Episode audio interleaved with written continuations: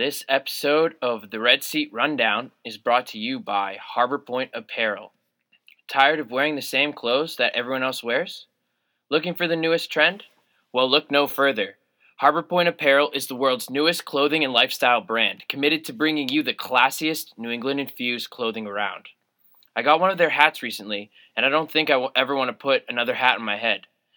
Make sure you check out the Instagram at Harbor Point Apparel and on their website, harborpointapparel.com. Harbor Point, combining contemporary New England apparel with the timeless American quality you love and respect. Let's go!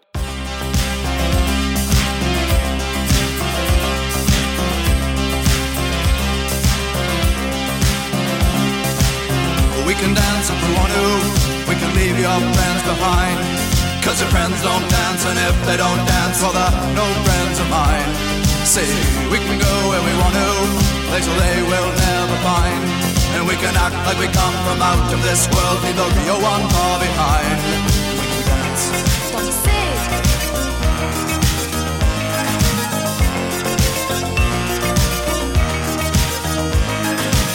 Oh, We can go if we want to. Night is young and so am I. And we can dress real neat from our hearts to our feet and surprise them with a victory cry. Say, we can act if we want to. If we don't, nobody will. And you can act real rude and totally removed, and I can act like an imbecile. I say, oh, we can dance, oh, we can dance, everything's out of control. Oh, we can dance, oh, we can dance, we're doing it from pole to pole. Oh, we can dance, oh, we can dance. Everybody look at your hands. Oh, we can dance, oh, we can dance. Everybody's taking the chance. All right, welcome to the Red Seat Rundown. It's been a little bit since you've heard from us. It's been since before the NCAA tournament, believe it or not. That's right. Feels like it's been a year. Feels like it's been a while. Well, there's been a lot that's gone on since the uh, since the last time we met, since the last time we got to speak to you guys. A lot to talk about. A Lot to talk about. So much on the especially with the tournament. today. So let's hop right in. Obviously, number one topic of the month is the tournament. So, right off the bat, what are your thoughts on the NCAA tournament? Surprises, disappointments, top players. What are your thoughts? What do you got? Yeah, uh, I mean it's been a pretty pretty awesome tournament so far. I've definitely had a great time watching the tournament, and I think if you listened to our podcast a few weeks ago, there's been a lot of surprises because there's a lot of things I talked about that would go on in the tournament that I talked about last time that haven't really happened. Uh, I thought the tournament. I mean, the first round was pretty chalk. It was there was it not was a whole very lot of predictable. upsets. Not many and I was really disappointed. I was like, maybe this is the year that there's not going to be a lot of upsets. All the upsets that I was really high on, like Yeah. UNC Wilmington, a couple of the other guys, they didn't yeah, really when people pan out for when me. people's brackets were busted, outside of like really just a maybe one or two games, it was them picking an upset as opposed to the the top seed, like Right. South Carolina Marquette or something like that. right. So Yeah, there wasn't a whole lot of much, There wasn't many upsets at all. And then the second round was madness. The second round and on have been absolutely madness. Um, whoever would have thought that South Carolina would be the SEC team in the Final Oh Four? my gosh, it's absurd. Who thought Oregon? I mean, we basically counted out Oregon after Chris Boucher went down. Yeah, um, in the Pac-12 tournament, and look at they've just gone on an absolute tear. Tyler Dorsey is shooting lights out. I think he's shooting over sixty percent from the field and nearly sixty percent from three for the entire he's tournament. ridiculous. They're just absolute daggers over Dillon there. Brooks is still a baller. Gonzaga proving every all the skeptics, all the critics wrong, reaching their first Final Four ever. Yeah, they're they're legit this year. They're legit. They're playing very well. Basically, the only steady team in the whole tournament, or the team that people thought was going to go as this far, that have gone this far, is UNC. Yeah, the Tar Heels. So we're we're there with the four teams. Yeah. Um, Gonzaga, South Carolina, Oregon, and UNC. Uh, are you surprised? Besides those four teams, who are the biggest surprises uh, for you so far this tournament, DVA? I mean, so obviously, I am shocked by South Carolina. I'm shocked by them. That I mean, they're they they're not a team that's particularly good at any one thing. They have Sindarius Thornwell, who is a great player, but it's not like he's a big name in any way. You know, he like I think he, he was averaging like 20 points a game this season. He's a great player. Don't get me wrong, but it's not like he wasn't one of the big names that was coming into the tournament. And on top of that, the first round game was against Marquette, who's one of the most dynamic, explosive offenses in the entire NCAA. I had Marquette winning that game. I did not think highly of South Carolina, partially because I don't I didn't think highly of the SEC at all, and I was proved completely wrong. Three SEC teams in the Elite 8. That's a huge surprise right there. A conference that is just notorious for not being a great basketball conference, for for Kentucky running the uh, running the conference every single year. Besides Right. Florida, maybe once in a while. Right. But outside of that, I mean, who's who's great? Who's a good team? South Carolina, yeah, they're in the Final Four, but they have not been a good, like a great team this year Yeah. in any way. One of the bi- one of the other biggest surprises, probably the biggest disappointment for me, because I was really excited about this team, was SMU in the first round losing to USC, losing to Andy Enfield's Dunk City about out in USC. Yeah, that I- was a really devastating I was loss. I was so disappointed with that because SMU is a fantastic team. I mean, you can still look at that game and look at highlights of like Semi Ojeleye and these guys, like Semi Ojeleye's putback dunk. If you don't know what I'm talking about, go look up the highlight of Semi Ojeleye's putback dunk against USC. It's ridiculous. They were running that game for the vast majority of it, and then in the past, the last like three minutes, just completely blew it. I've never seen a team lose just strictly because they got outcoached that much. yeah. I mean, USC USC put the two three defense on them, a two three zone. They play that. I was playing that zone in middle school, and they couldn't. they had no idea how to defend it. They were passing the ball around the three point line like a couple, like a bunch of idiots. right. For for thirty seconds, and then to have one second left to shoot and throw up an air ball. I mean- three. It was absurd. I mean, there's some pretty terrible last minute plays throughout this game. I mean, throughout this oh tournament. oh my gosh! Look at, I mean, yeah, look at SMU. They had people forget that SMU had three timeouts in the last Oh. minute of the game and didn't use a single one. Don't get one. me started. Just trying to play through it. They looked completely they also like a mess out there. And then and then a couple of their best players, including Semi Ojeleye, got into foul trouble with like seven minutes left in the game. They had maybe two or three players with like four fouls. And and Andy Enfield told his players to do exactly the right thing. They went they just drove to the hoop. Every single play, drove to the hoop, right at Semi Ojeleye, right at these guys, and they didn't even play defense because if they got one foul, they'd be out for the game. Just a horribly coached game by SMU and a fantastically coached game Yep. by USC and Andy Enfield. yeah, terrible. That was a terrible last minute collapse. I mean, look, let's look at Vanderbilt. Their Oh last minute collapse gosh. against Northwestern. up Incredible. by one point. Huge freak bag move. The guy in Vanderbilt Huge freak bag. up by one point, fouling the Northwestern player to send him to the line for a chance to win the game uh, with like 10 seconds left. Absolutely brilliant. Guy definitely has made the most Well, of his Vanderbilt education. You can Also, say that for sure. yeah. Well, also, I mean, I feel like people don't give enough credit. You just think about it, and there's strategy there. Dude, there's some athlete. strategy behind it. I Yeah. trust it. I mean, I don't know. see, I Look, think he's the. I, you here's know the he thing. he's he got to take the last shot Here's the- after they got the ball back. I think he was just trying to set Here's himself the up thing, Josiah. for the though. game winner. I think he- failed. That that might have been it, but at the same time, you know, we're here, we're here sitting in the studio. He's the, he's the player. We got to trust the player, man. Oh, He's yeah, a, trust he's. Division One player. We, who are we to criticize him? Who are we to criticize him? Down by or up by one, foul the other team with ten seconds left. I mean, it's a unique strategy. It's I a mean, unique strategy, but he just him. knows way more about basketball Yeah, than me to the point where, like, yeah, okay, I see what you're doing there. I don't know. I, don't, you know, I just got to give it to him. I, I trust him. Big play there. Another one. Uh, West Virginia against Gonzaga. I love Oh Jevon Carter having 38 seconds. I've never seen up anything like like three that. air balls. Never seen anything like Shout that. Shout out to the rest of his team. My guy Nathan Adrian, the freaking Kelly Olynyk of West Virginia, getting like three offensive rebounds, sending the ball, and Jevon Carter. There was not a single play- time and again. There's not a single play where Nathan Adrian wasn't on the ground. He I was. mean- he was. I mean, he might have. He might. He, he might as well have been prone for the last five minutes of the game. the guy. The guy hit B twice on the Xbox control, and he was just army crawling around. I mean, beat. I mean, shout out to him. My guy had showed a lot of grit. Yeah, he did. His team didn't come through, but uh, we saw some really gritty performances from guys like Nathan Adrian, Definitely. from the entire St. Mary's basketball team, almost Oh beating gosh. Arizona. I know. Um, seriously, 1955 Celtics, Celtics circa 1955 St. Mary's, the Gales or The whatever. Gales. Is that, is that how you pronounce it? The Gales. The Gales, the Gales, Gaels. the Gaels. I, I, I looked at that word for a few minutes. I couldn't quite figure it out. But they're a really impressive team. Very undersized, very white, but they put it together. They gave they gave they gave some teams sort of run for their money. really They smart gave- players, they're really pro, Students of pros the game. pro. Student athletes of student athletes. student athletes. But student comes first. Just remember that. Absolutely. Important to know. Um, biggest disappointments of the tournament, I would say, uh, well, for me, is Arizona going out uh, to Xavier. Really didn't expect that. That was a Yeah, huge and surprise. we can't say Xavier we can't say far. another surprise. I was just about to say we can't see another surprise without Xavier.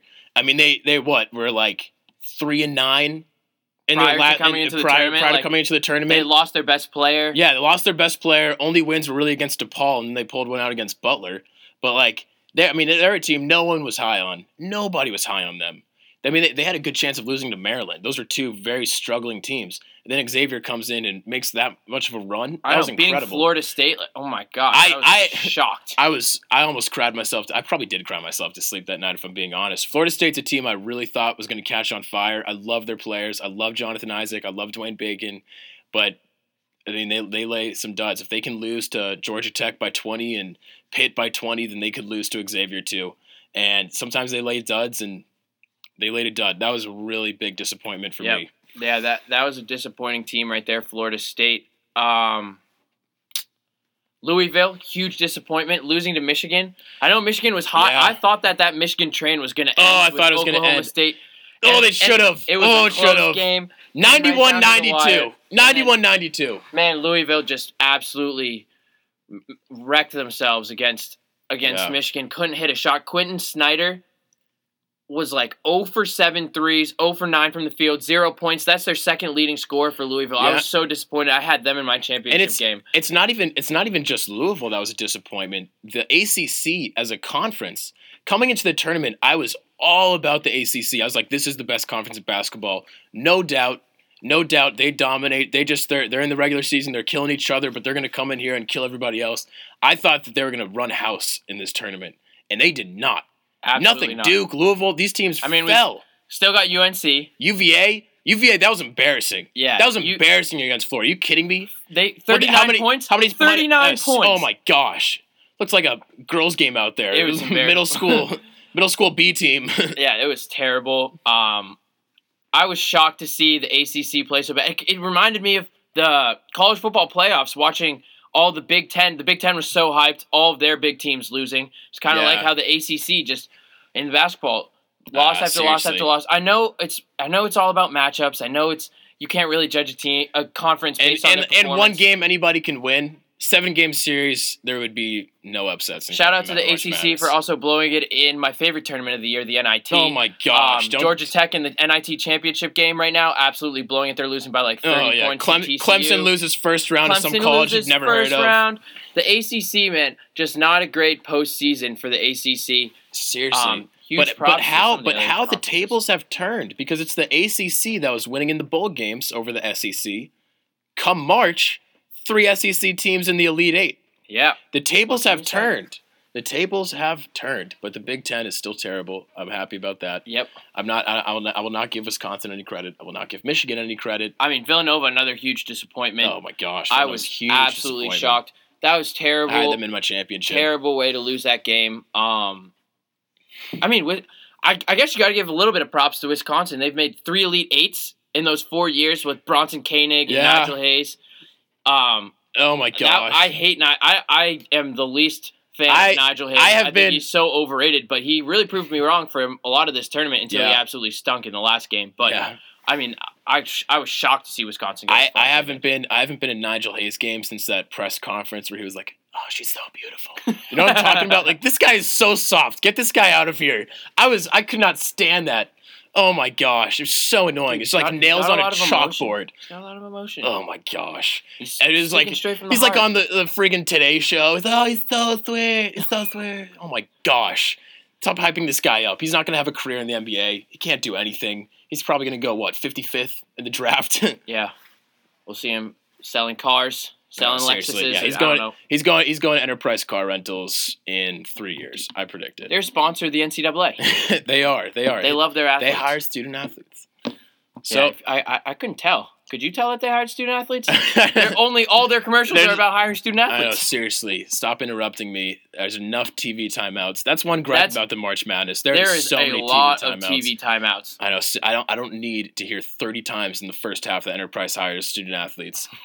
A couple times is enough. Seriously, just just stop. Oh, so frustrating. yeah. So we've got our final four. Um, before we get into like the final four analysis and the predictions there, let's just go over some of the players that you were most impressed with with the in the tournament. Some of the guys that have really stepped up. Maybe draft prospects that have improved their stock um, come draft time. Yeah. who are some of the players you really liked, and who are some of the players that you were a little disappointed in? Well, I'll say, I'll say right now that this draft is unlike any other that we've seen in a long time. This draft is so deep; it's ridiculous. If you have a pick within the top fifty, then you've pro- you got a chance at a good player. It is absurd the amount of prospects in this draft class.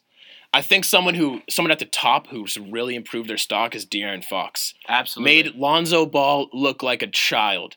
Just made him look silly. He Lonzo Ball could not guard De'Aaron Fox, and this is this is a, a great juxtaposition between two of the top point guards in the draft. Lonzo Ball cannot he, he really can't play with a player that's athletically superior to him. And De'Aaron Yep. Fox is an athletic phenom. And when it, when when he was up against Lonzo Ball, he scored like it was nothing. He guarded Lonzo Ball fantastically. I think he's someone that really improved their draft stock. Before the draft, people had uh, Malik Monk going uh, before De'Aaron Fox, but now I think it. I think it. I don't know. I might say it's a pretty safe bet that that De'Aaron Fox is going to go ahead of Malik Monk. I mean, it, it all depends on what team. It, it, all depends on the needs because obviously they play different positions. But I think De'Aaron Fox is someone who really improved his draft stock and really showed that he's a he's a special player both, on both sides of the court. Absolutely, yeah. De'Aaron Fox played fantastic throughout the tournament. Honestly, he was the one. I was really surprised, but he was the one that was putting the team on their back. He really Kentucky. did. He really it wasn't 40 Malik points, Monk. Malik 40 Monk made some big shots, I will say, but yeah, and my guy Derek Willis making some big shots too. But Derek Willis is like what the white Matt Barnes. Derek- he just looks like a freak show out there, a little like a, like a buccaneer. he's got the like Apache tattoo on his left shoulder. Guy's a beast. he's next. He's on the next All NBA Pirate team, along Oh, with Steven absolutely. Adams and Matt Barnes, Um, Chris Kaman. I mean, he. I mean, De'Aaron Fox played fantastic throughout the entire tournament. Showed a lot of heart. I mean, crying after the loss uh, to to UNC at in that press conference. Oh, I love that. I love that How so much, much. he really actually Him- cared about this season. Him and what? Who is it? Bam Bam. Adebayo. Yep. They're crying on each other's shoulders. In that same exact situation, Lonzo Ball announces that he's going to the NBA draft, not a hint of emotion in his voice. De'Aaron Fox was attached to this tournament, and I love it. He seemed like a guy who wanted to be there for four years, but knew that he just couldn't because he's about to make millions of dollars. And I completely understand that decision, but it looks like Lonzo Ball, like this is just another stepping stone for Another him. business move for the Yeah, seriously. BBB, Yeah, whatever for that. the, for the big ballers. The big ballers. big, big baller boys or whatever. big baller brand. the baller brand, the baller brand boys. Um, yeah, no, absolutely, and I think, like you said, as De'Aaron Fox's stock went up, Lonzo Ball's stock kind of fell a little bit. it did. I mean, that last game he had ten points. De'Aaron Fox had like thirty-seven, and Yeah. and That's, he and and there's so much liability around Lonzo Ball. The storylines with his father. Um, obviously, I don't know if that's all if that's Lonzo Ball's fault. It's really not. I don't think he can really control what his dad says, but there's just so much liability. There's so much risk around drafting Lonzo Ball as compared to a guy like De'Aaron Fox, where you know this guy's going to play his heart out. Yeah. he really has a If- passion yeah. game, and he plays well, and he's a great player. He's seriously. they're about equal talent wise, and there's so many more Yeah. risks with Lon- risks with Lonzo risks with Lonzo Ball. Seriously. I mean, if you can, you can, if De'Aaron Fox can get this emotionally attached and this competitive about, about really, he, he- I- you can really tell it's about the school for him. It's about the program. It's about the experience. If he can get that attached to a to a program that he knew that he was only going to be there for one year for, De'Aaron Fox has been a one and done all year. Then you know that he's going to play your heart, his heart out for an NBA team that he's on for a few years, getting paid millions of dollars to play for. Like this is his dream. This is, he just loves the game of basketball. I'm not saying Lonzo Ball doesn't, but I'm really impressed with De'Aaron Fox's competitive nature and his ability to perform in the big games. Like you said, dropping 40 against UCLA, right in Lonzo Ball's face. Right. People, know, I've heard, I've heard people make the argument like, oh, but you, you you can't be so hard on Lonzo Ball. He shot 40%. That's not that bad. Yeah, he went four for 10. But as a star player on UCLA, you got to take more than 10 shots. You can't score 10 points in the biggest game of the season. It's the fact the fact that he that he could not take over the game, that he wasn't aggressive, that he couldn't make his own shot against an athletic defender. It shows. It, I mean, that, that shows. He's going to be playing against a lot of athletic guys in the NBA. These are the most athletic people in on earth. You know, so like I, I, I honestly, I was not impressed by Lonzo Ball in that game.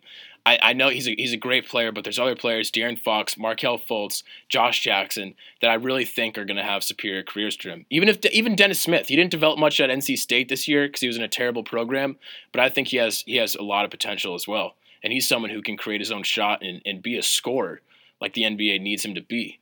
So Yeah, absolutely. Um, any other guys that you were impressed with uh, draft wise? Um, you know, I, I got I got two guys that I love. I love Semi Ojeleye. I think he's a he's a beast. The guy is jacked out of his mind. He's a great player uh, all around on both sides of the court. And I uh, uh, for, from SMU. Another guy I love is Big, Biggie Swanigan. Yep. Caleb Swanigan from Purdue. He's not a great NBA prospect. He's six nine, big man, but he's someone who's just incredible. I mean, he he's he watching him rebound is, is beautiful because he does it so fundamentally well. He was the best person at boxing out that I've seen in the tournament. He sticks to the fundamentals. He shoots about 45% from three as a big man. He, he's great in the post, great post moves. He can run the floor from the post too. Purdue's offense went around getting Biggie the ball in the post, and then he'd make passes out of the post, or he'd just take it himself and score. So he's someone that is has had a tremendous uh, NCAA career. I really hope it translates to the NBA. He's someone Yeah. I really want to root for, but at the same time, he is six nine. He's he's undersized, He's but I think. I think his fundamentals can carry him though. He's a great shooter and he can he can box He's out. really improved. He he really improved his three point shot this year. yeah, He slimmed down. he I think if if teams want to take a chance on him, he could prove to be a great small ball four, a great Yeah. small ball five, even a guy that can rebound well for you, um, put up a double double, and then step out and hit some big shots. Uh, Yeah. I could see him being a good player in the NBA. It'll be interesting to see who takes him, how he develops in the NBA. yeah. A guy I was really disappointed in, um, who declared for the NBA draft, Harry Giles. Now Harry Giles averaged less than four points and four rebounds this year. Scored not a single point in the NCAA tournament in two games for Duke, and declares for the NBA draft. I don't know why he's doing this. Um, yeah. he's definitely been a major disappointment since being the number one overall prospect coming out of high school two years ago. It's going to be interesting to see where he ends up. Uh, he's probably a if some teams want to take a flyer on him in the late first round, Yeah, that's where or he's a second round guy. It'll be interesting to see that. Um, I don't know how I feel about Harry Giles going to the league. I think Yeah. if he stayed one more year, stepped out of Jayson Tatum's shadow, got healthier, he could have been a great player um, at Duke and and probably improved his draft stock a lot. But I completely agree. I mean, I, I, I think I was really strong in Harry Giles staying another year. I wish he had taken my advice. Um, I don't know why he didn't. You know, the Red Seat Sports, but he he's someone. I mean, NBA teams are gonna draft him off of his like sophomore year of high school mixtape. Like that's what they have. He's torn his ACL two times since then. Has not played much basketball at all, and when he has played, it hasn't been good. Like you said, four and four at Duke this year. He's been incredibly disappointing. So they're drafting him off of his potential from like sophomore year in high school. It's really I, I don't I don't know why why teams are going to take a flyer on him. I, I don't know why he didn't stay and develop another year. It's obvious that he has potential, but I think college is going to be a better place for him to develop because he'll get that playing time, he'll get that spotlight that he needs. In the NBA, he can just be a couple minutes a game and then back to the D League. You know, I don't I don't think he I don't think his NBA career is going to go the way he wants it to at all. Yeah, that's really interesting. Who are some other guys? Um, well, I'll just read some of the guys, some of the underclassmen who've declared for the NBA draft already. Um, Markelle Fultz, obviously, we didn't get to see him in the tournament. Lonzo Ball, T.J. Leaf from UCLA, also declaring for the draft. Yeah. Um, Dennis Smith, Jayson Tatum, Harry Giles, Lauri Markkanen. I'm a big fan of him. I really liked watching him in the tournament. I Yeah. think he is going to be a very solid He's uh, great. big. If he can just bulk up and rebound better, he could be really, really good in the NBA. he has the he has Uh, the skills. Jonathan Isaac, Love him. who obviously played a little bit disappointing in Florida State's loss to Xavier, but he has a lot of potential. Blocks a million shots a game. He's like a seven foot tall shooting guard, small forward. I think. I mean, his skills are very raw, but I think he can develop into something really great. Athletically, just very gifted player. Yep. Uh, Jawun Evans from Oklahoma State, obviously, he actually played really well in the loss to Michigan. Scored was- ninety one points. he was like the only guy Yeah. that was playing well for Oklahoma State. Uh, well, that's not true. They played offensively really well, but a lot of it came from Jawun Evans yeah, uh, scoring, passing the rock. He was a great player. He's going to the draft early. He plans to sign with an agent. Uh, Edmond Sumner, really interesting. The guy from Xavier that got injured, didn't play in the tournament. Uh, he he's looking to declare for the draft. he was a great player when he was healthy, though. Melo Trimble, another disappointing guy, had a great freshman year and has kind of sunk ever since. But I think this is his last gasp at the NBA. If he stays for one more year, he's probably going to Yeah. lose his draft eligibility.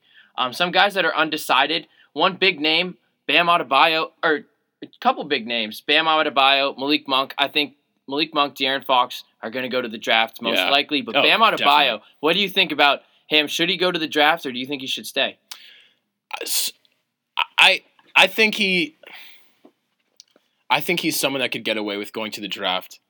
Just just because like you, you like these big men we're talking about like Harry Giles is a big man who I think should have stayed. But Bam Adebayo, he's someone like yeah, he, his skills are maybe a little bit raw. Maybe he, he's gonna like he, he he should develop more. But at the same time, he's physically ready for the NBA. He's just a massive guy. And I think going into the NBA, being physically ready in terms of your size and your strength and your physical ability is huge. So no matter what, even when he's developing his skills, he'll still be able to rely on his physical uh, nature and be able to rebound, be able to play defense, maybe get some points in the post. So I think he's someone that can play in the NBA. Um, and like obviously his skills need to develop, but I think he can get Yeah, away he with going to definitely needs to develop his skills a lot. I think he's very raw. He's got a lot of potential. He's very strong. But I can kind of see him being like a guy like Thomas Robinson, who came out of Kansas. Didn't really. T Rob. He was just so raw, and he just didn't really have those offensive skills, and and just ended up kind of not being a great player. Kind of a journeyman, ten not minutes a, at game kind of guy. I loved him in I loved him in college. I think though. Bam risks doing that. I think he has Bam has a good opportunity to develop at Kentucky. I think it's a tough one because he he could go first round, he could go second round. He's not that bona fide lottery pick stud that No, he's gonna- Malik and He's going to be like are. the twenties. I, I think he's, he's going to be picked in the twenties. Someone's going to take a uh, late first round flyer on him, try and develop him. But he's very vis- physically. I think he's a guy that explores the draft, doesn't sign with an agent, and figures it out from there. kind of like gets Justin. Jackson last year. Justin Jackson last year. Another guy, Grayson Allen. Uh, last year, a lot of people thought he was going to go to the draft. He was probably a late first round, early second round pick. Had a, a multitude of issues this year. Um, still played well in a lot of games. He was still a good player. But what do you think? His draft stock really plummeted. Right now, CBS has him as the 57th ranked player, Yeah, which is barely getting drafted. What do you think? Do you think he should stay? Do you think he should go? He's uh, honestly. I think he has an opportunity. To, so I, I don't know. You know, I, I feel I feel two ways about Grayson Allen because one for one, he's someone who can really go back to Duke and be the leader of that team next year. This year he was in Kennard's shadow, Jayson Tatum's shadow, and it was them three. But but Grayson Allen with his issues, his his, his reduced role and playing time as his off uh, as his anger management issues caught up to him a little bit Yep. he um he, he, took a reduced role, but next year I don't think that's going to happen. I think he, he's someone who can be a star in the NCAA, and that can help him with his draft stock. At the same time, though, age does not help you with your draft stock. You look at these these mock drafts. There's not a single person outside of the freshman sophomore class that's going to go in the first round, besides like Justin Jackson, maybe one other, two others, something like that. So, you, you, I mean, you, it just age does not help you too much. At the same time, though, I think Grayson Allen is a player that can go to the NBA. The reason why his, the reason why his draft stock has fallen isn't really because of his playing. Obviously, he's had some disappointing games, but it's it's these it's his anger issues. So if he gets to a camp, if he gets to the summer league, and he can still play with the first rounders because he's got first round talent.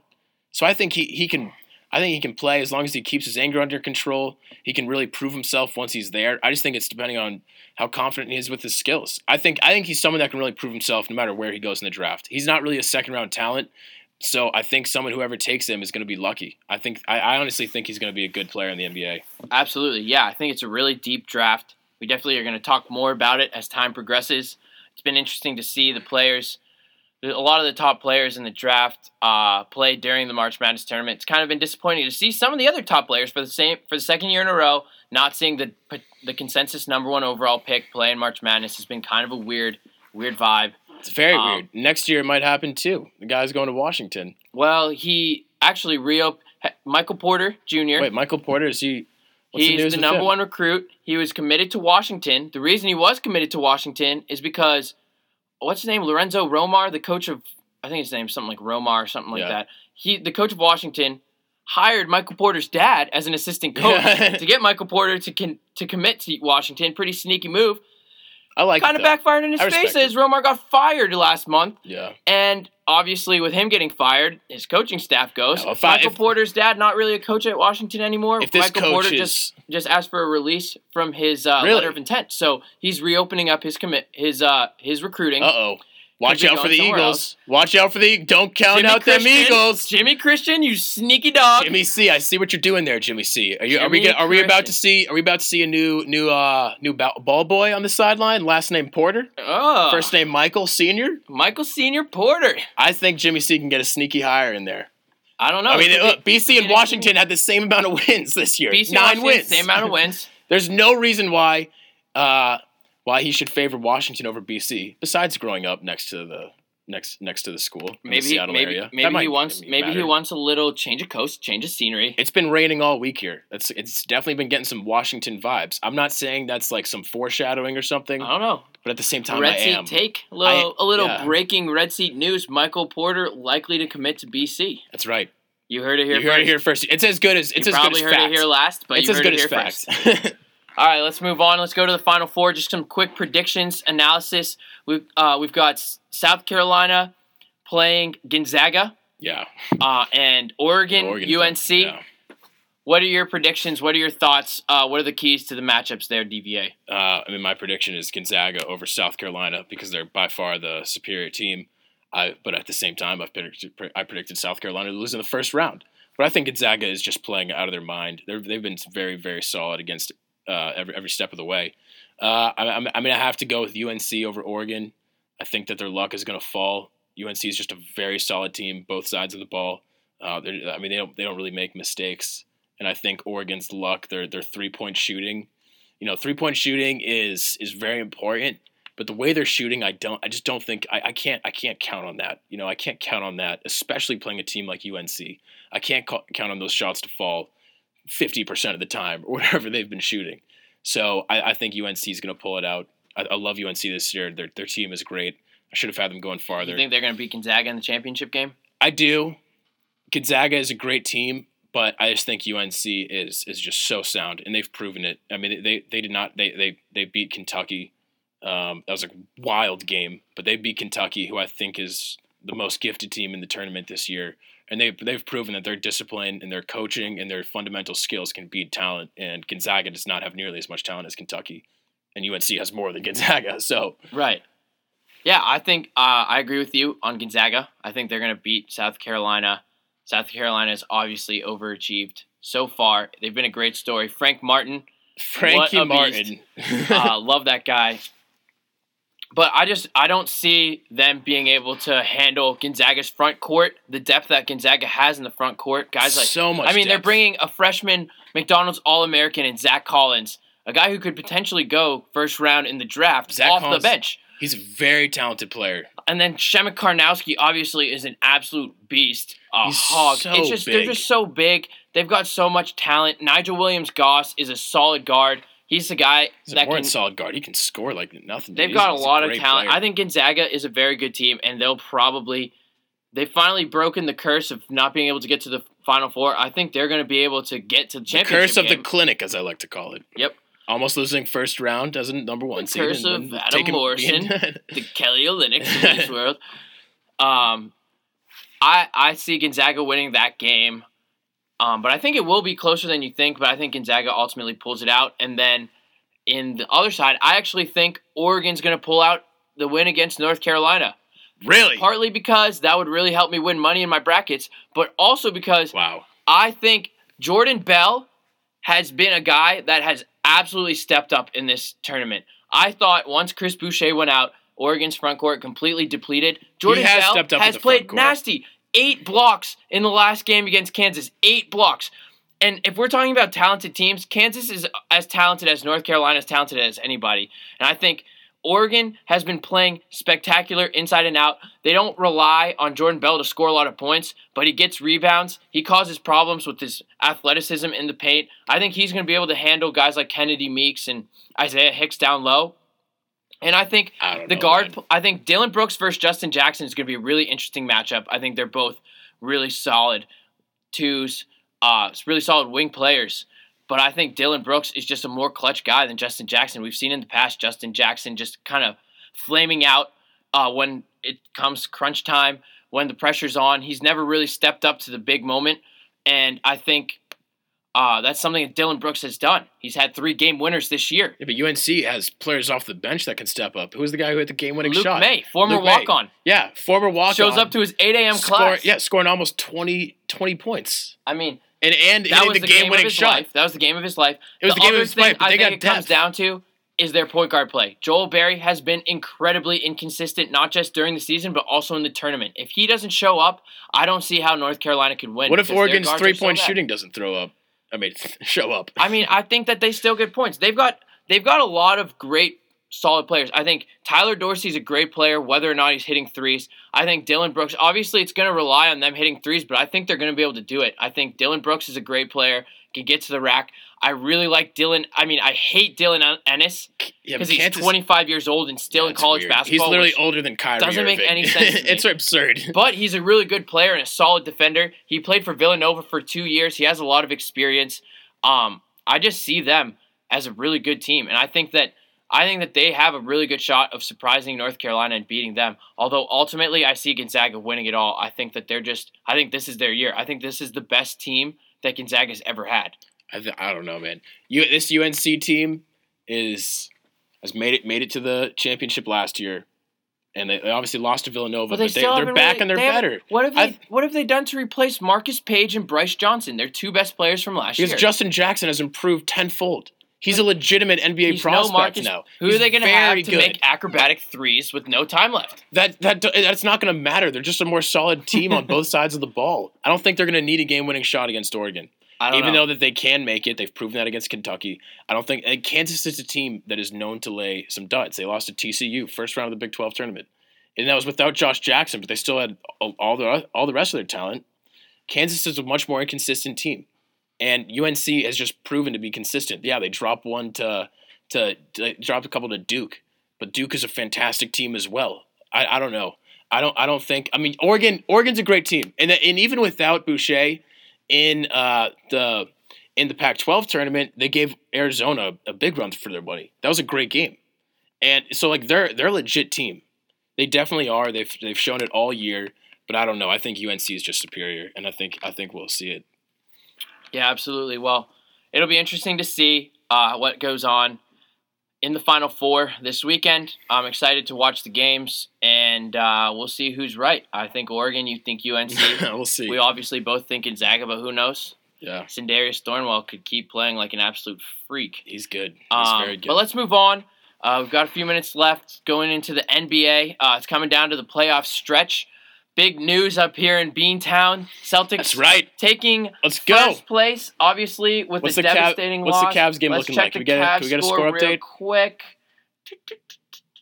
My computer's pretty slow. All oh, right. The Bulls beating the Cavaliers Yes! today. Let's go. Huge win for the Bulls. Nikola Mirotic carrying the Bulls to victory. Um, absolutely devastating loss for the Cavaliers. That's now five out of their last seven games that they've They're lost. falling apart. Falling to pieces. Love it. LeBron James, I'm gonna drink your tears. I'm absolutely stoked right now that your team sucks. You're not in Ugh. first place. I hope you're freaking out. Especially Start to crying to management. Bulls. LeBron's gonna cry to Adam Silver about I changing the rules so he can add more players now because his team probably needs another backup point guard. his team probably needs another big man. I can't wait to hear what his excuse is. Oh I love, man. I love it. I can't I'm wait so to see happy. the trades that are going to be vetoed in the offseason because of LeBron James. I can't wait for the Cavs to somehow get the number one overall pick in the I- draft, even though they're not in the lottery. hey, hey, they still have a chance. They got they got a ping pong ball in there Oh, somewhere. yeah, They got a ping pong ball in there somewhere. Um, huge, huge win for the Bulls today to put the Celtics back on top with That's sole right. possession in the Eastern Conference. In our rundown, we have Celtics tied for first. That is com- that is obsolete now. That is Obsolete. obsolete. Celtics commanding lead Outright for first place. Outright first place. So what do you think? Will they remain in first place for the end of the season? yes. And um, do you want them to be in first place? Which is an interesting thing when it comes down to the end of the season. Seeding is really important because obviously coming in first place is big with with home field home court advantage throughout the playoffs, but also um, there's some really interesting teams that are seated in different places in the Eastern Conference. Right now, in third place is the Wizards. In fourth place is the Raptors. Fifth is the Hawks. sixth is the Bucks, seventh is the Heat, and eighth is the Pacers. So if the Celtics were to remain in first place, it looks like that they would most likely play the Raptors in the playoffs over the Wizards if it would come down to the next round. Would Yeah. you rather play the Wizards or the Raptors? I would rather play the Raptors.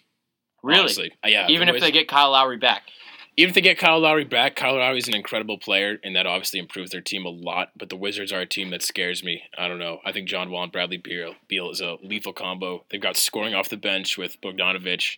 I think they're a talented team, and I, I think it would be at the same time. I think it'd be really fun to see a Wizards Celtics series because that's a bit of a rivalry that's starting to brew.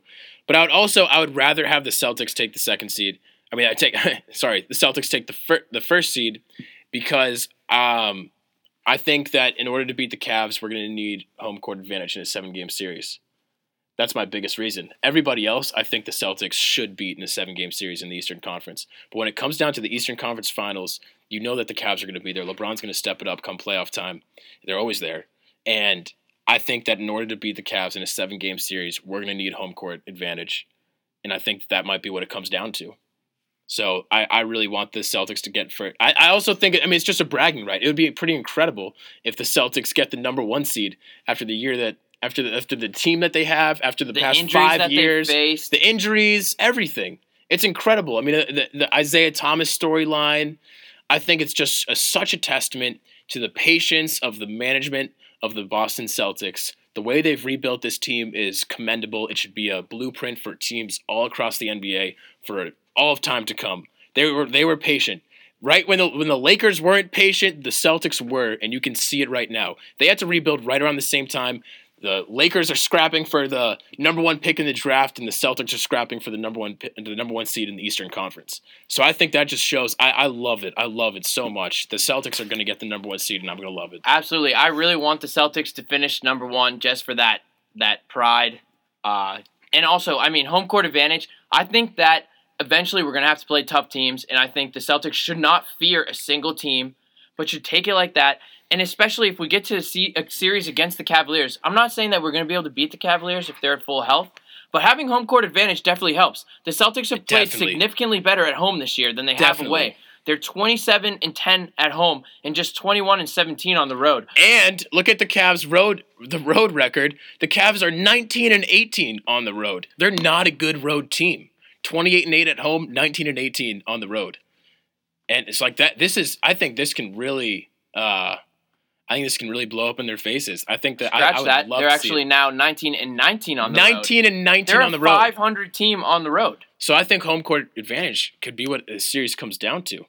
The Celtics can play with the Cavs. I'm not saying they're a better team, but if you combine the Cavs' current form with the Celtics' current form and home court advantage, I think you might have yourself uh, a great series. Yeah, absolutely. And uh, to go back to the question of the Wizards or the Raptors, I think I'd rather play the Wizards.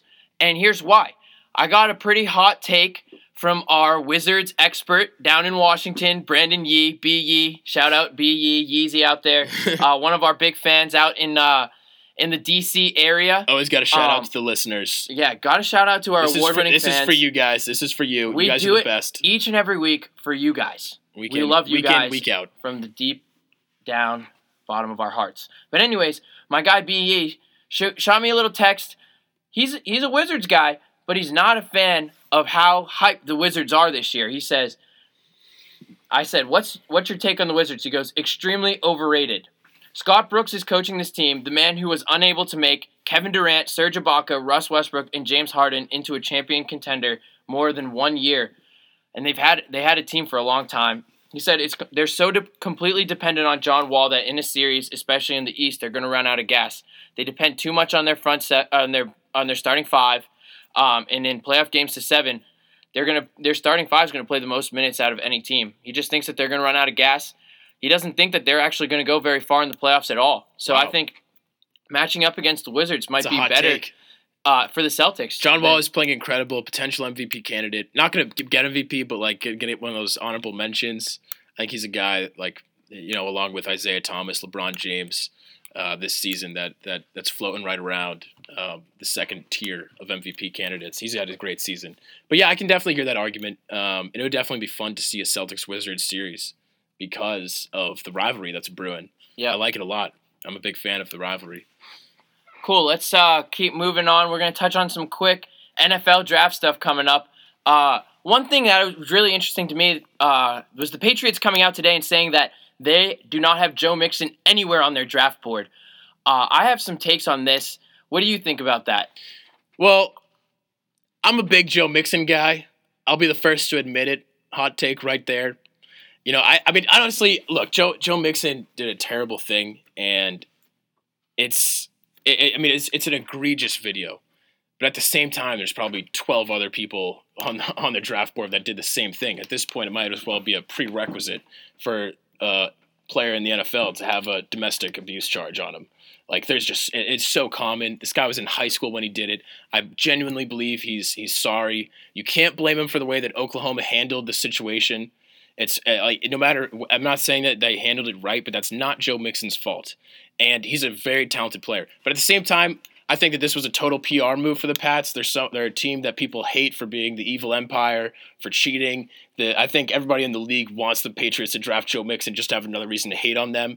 And Joe Mixon's not the player they need. They don't need a running back like that. So I think Right. they weren't going to draft him anyways. They might as well come out and say this, get some positive PR uh, for the first time and maybe 20 years. you know, so I, I, I like the move just from a PR standpoint. It was just a huge PR Yeah. move. It was a huge PR move. If you think about it, Joe Mixon is going in the first two rounds, whether you like him or not. Yeah. Someone's going to take a risk on him because he is an elite player. He's and the player. Patriots don't have a draft pick in the first two rounds. Yeah.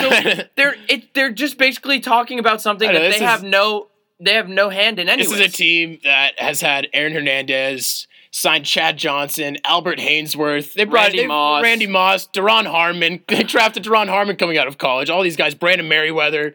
They're Right. not they're not like a team that really cares about the the moral fiber of their players coming into the a organization. So it doesn't really matter. And uh, and also what I'll say is there's other teams that are taking Joe Mixon off their draft board. I Michael just Floyd. think it's stupid. I think yeah, I think if you've heard Oklahoma players and people around Joe Mixon talk about Joe, yeah. they've said that he's really changed since Brent, his Mus- freshman year. Brent Musburger. Brent Musburger, I huge mean- fan of Joe Mixon. he hopes he wishes him a long NFL career.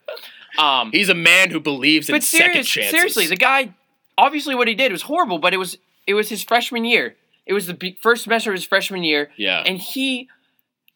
I mean, is it wrong to think that maybe he's improved in his three years yeah. uh, It's been- since then? Is it wrong to think that he's changed, that he's figured out things? I mean, it, the sad thing is, a lot of NFL players who have had these problems haven't figured it out. But I think you got to give Joe Yeah. Mixon some benefit of the doubt, um, espe- especially because he's really apologized. He's shown that he's sorry. There's been no, no other problems since. yeah. Um, and at the end of the day, football standpoint, he's an elite player, and he would be someone that would help any team that he goes to. It's on. ridiculous, dude. The amount of the amount of duplicity that that's go, that goes on in the NFL. The first team that was what the Miami Dolphins to come out and say they weren't drafting Joe Mixon. That was the team with the whole. Uh, wasn't that the, that was the team with That Richie Incognito Richie and Jonathan Incog- Martin? The bullying like, scandal. Yeah, the bullying scandal. Their entire team was a bunch of bullies and a and Jonathan Martin, who was getting the, the butt of the joke.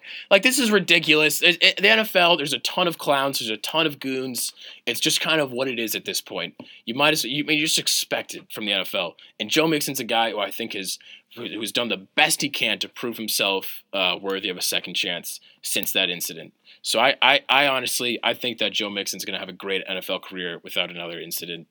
yeah. I, I hope he does. I I think hope he's he a great does. player, and I want I him wish- to prove everybody As Brent wrong. Musburger says, I wish him the best. yeah, I wish him the best too. All right, let's get to our final segment of the week. We're running out of time here. Freak Bag of the Week, your favorite segment, brought to you by Harbor Point Apparel.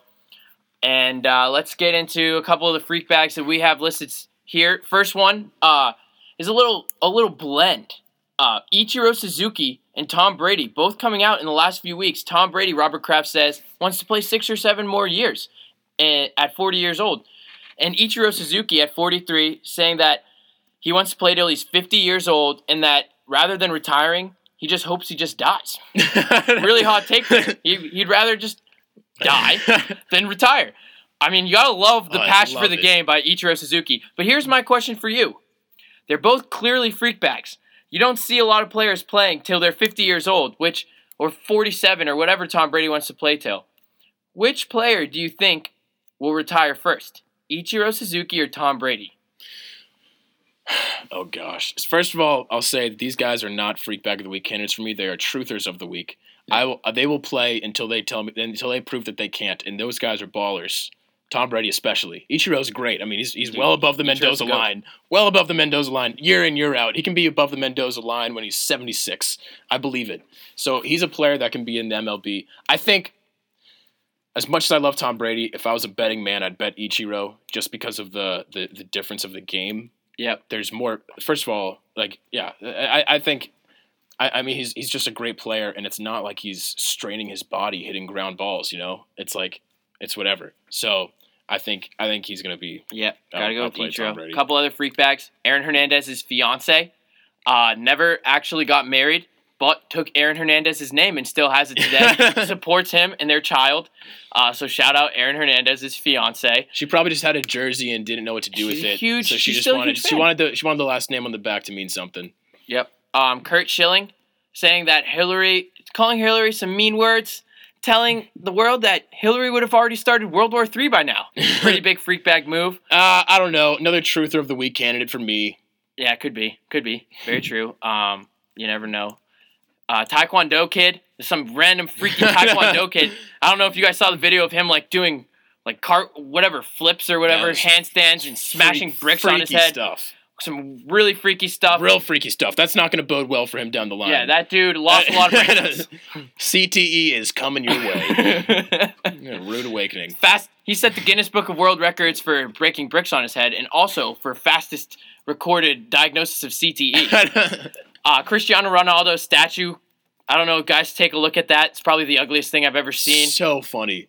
Um, I, I love that. That's a huge freak bag move Chris, Cristiano Ronaldo. Cristiano Ronaldo minus a few chromosomes. that's what that's what that statue is. I like it though. It's accepted. Last freak bag of the week. I'll throw this one out there before we finish. Uh, Greg Hardy.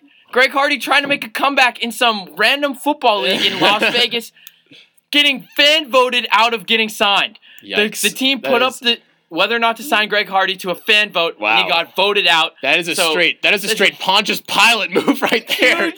Oh my! What the heck? A Team washed vote? their hands of the decision, I know. put it all up to the fans, and they voted no on Greg Hardy. Oh my gosh. absolute freak bag move. Greg Hardy getting absolutely owned in every sing- everything he tries to do. Guy tried to go into MMA, got bodied, got fan voted out of semi-pro football. Like Shout out to Greg the Hardy. football league. Oh my gosh, hilarious. Um, that's it for today, and uh, we hope that you enjoyed the show. We'll see you next week.